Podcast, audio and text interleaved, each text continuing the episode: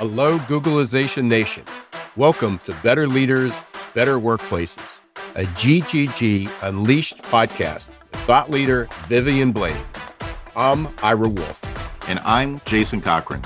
In each of Vivian's episodes, we'll cover the latest trends and emerging practices around creating resilient workplaces. Let's begin. Hello, and welcome back to GGG Unleashed Better Leaders, Better Workplaces. I'm Vivian Blade, President and CEO of Experts in Growth Leadership Consulting and a recognized leadership and resilience thought leader. On this podcast, you'll get the latest insights and proven strategies to help you solve the pressing turnover, burnout, and workplace culture challenges your company is struggling with right now. So if you're an HR leader or a business leader, you don't want to miss an episode. Your workforce, your workplace, and everything about work today are evolving.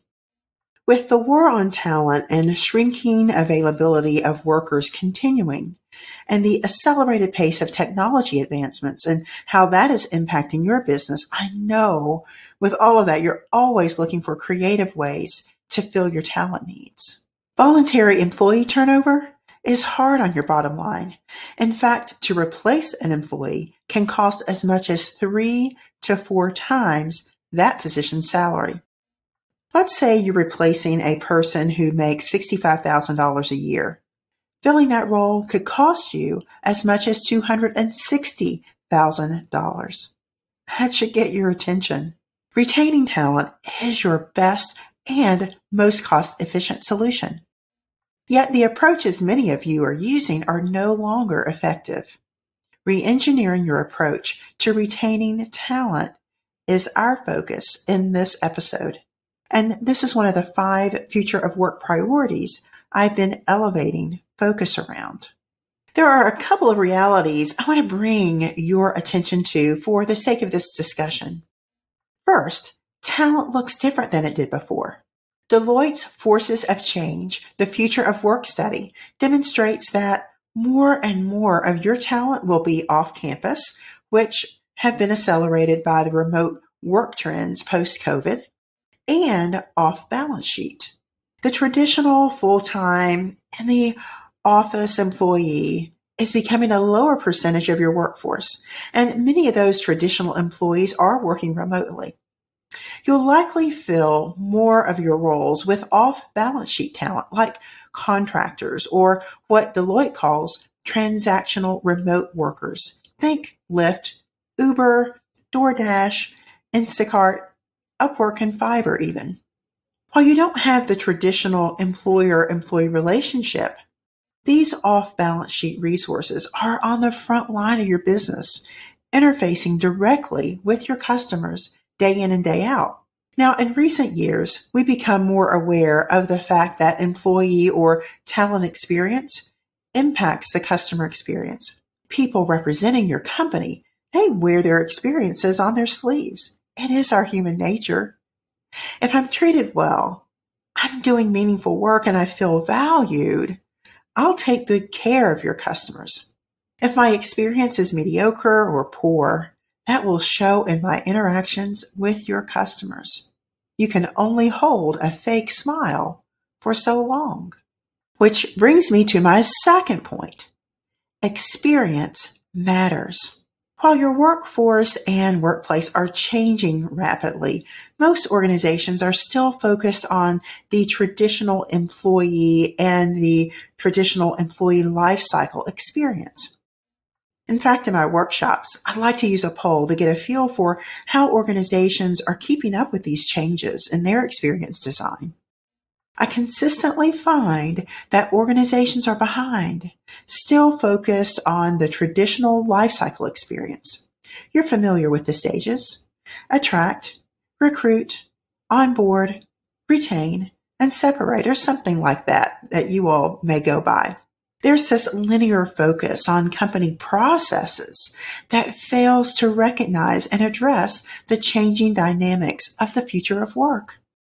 Instead, I invite you to consider a different model that takes into account all types of talent, shifting workplace dynamics, and creates a consistent human centric, talent lifecycle experience. There are six stages that represent this lifecycle experience. Cultivate, connect, care, contribute, close, and champion. Now, I want you to keep in mind that these stages interplay across the talent experience. It's not necessarily linear. Let's begin with cultivate.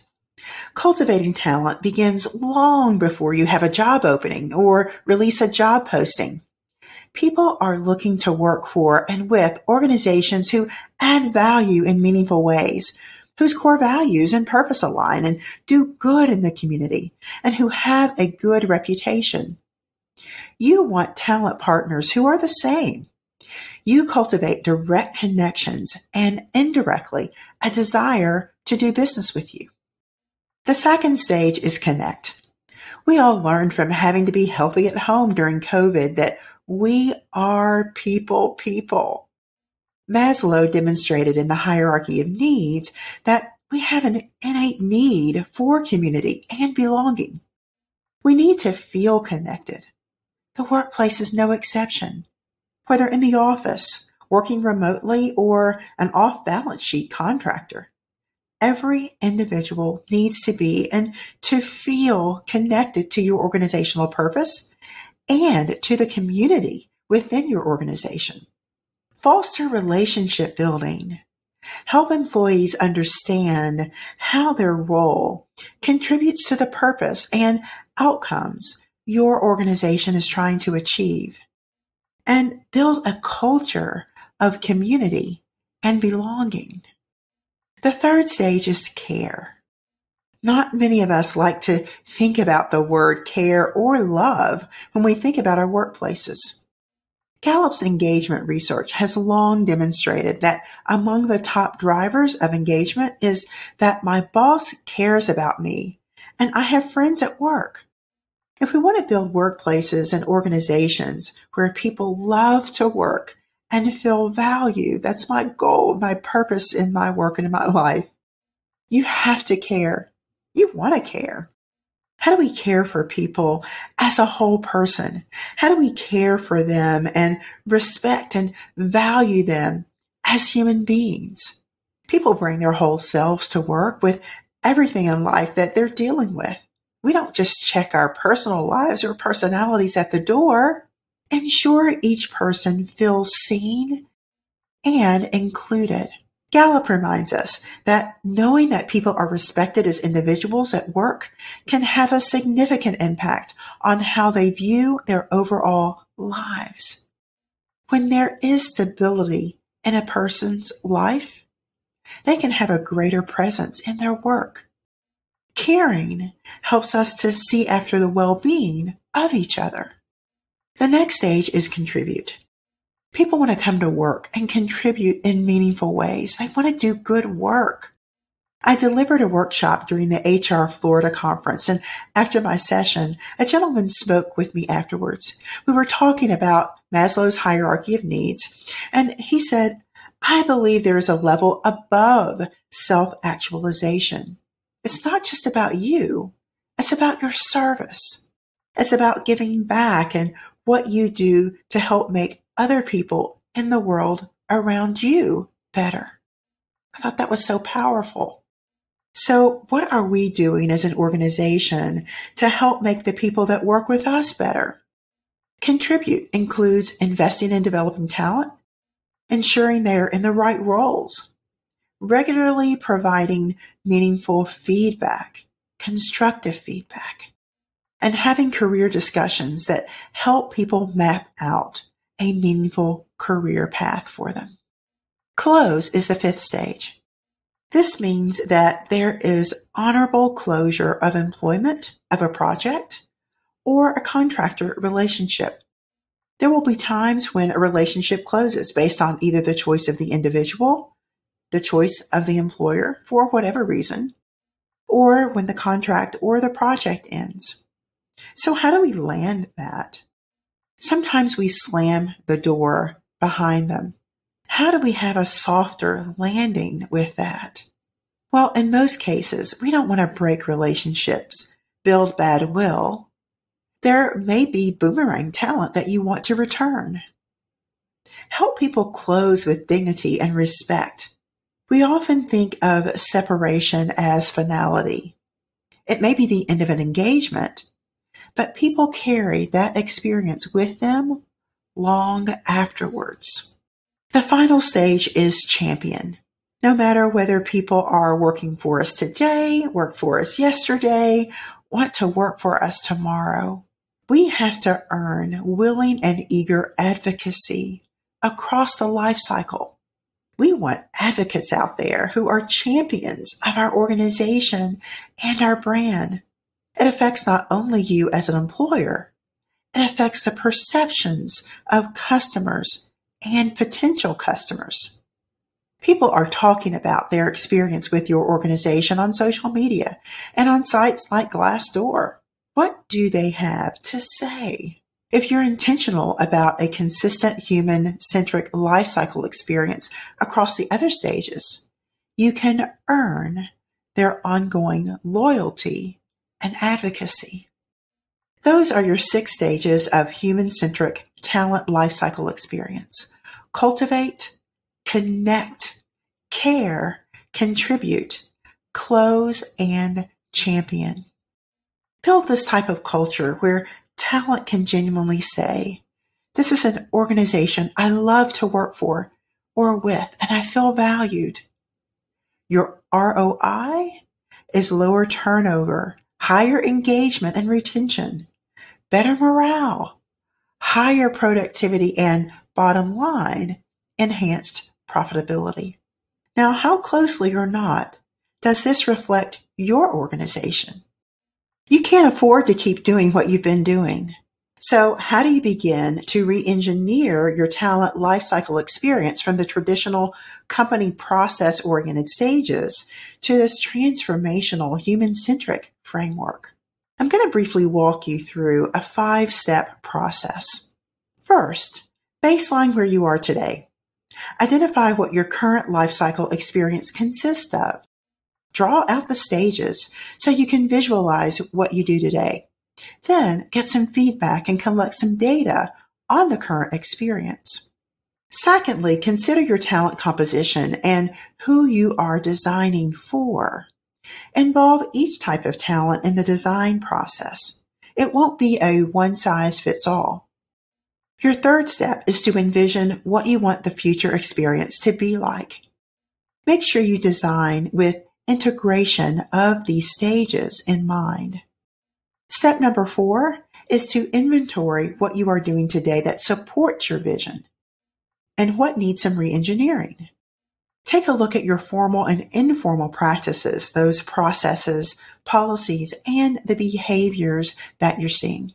And step five, choose a starting point. Start with some low hanging fruit so that you begin to build traction with some quick wins.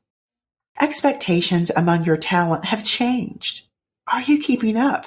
If you want to win at this war on talent, you've got to get in the game. Now, HR, I'm calling on you to lead the call to re-engineer talent lifecycle experience in your organization. Business leaders, I'm calling on you to champion, to partner, and to resource this strategic priority. Before we wrap up today, I have a couple of resources for you. One is a talent lifecycle experience audit. Explore with this audit where some areas of opportunity are for your organization. Secondly, join me on September 21st, 2023 for a deeper discussion on this topic of re-engineering talent retention with Michelle Koch former Senior Vice President, Chief Culture and People Development Officer with Republic Bank and Trust Company.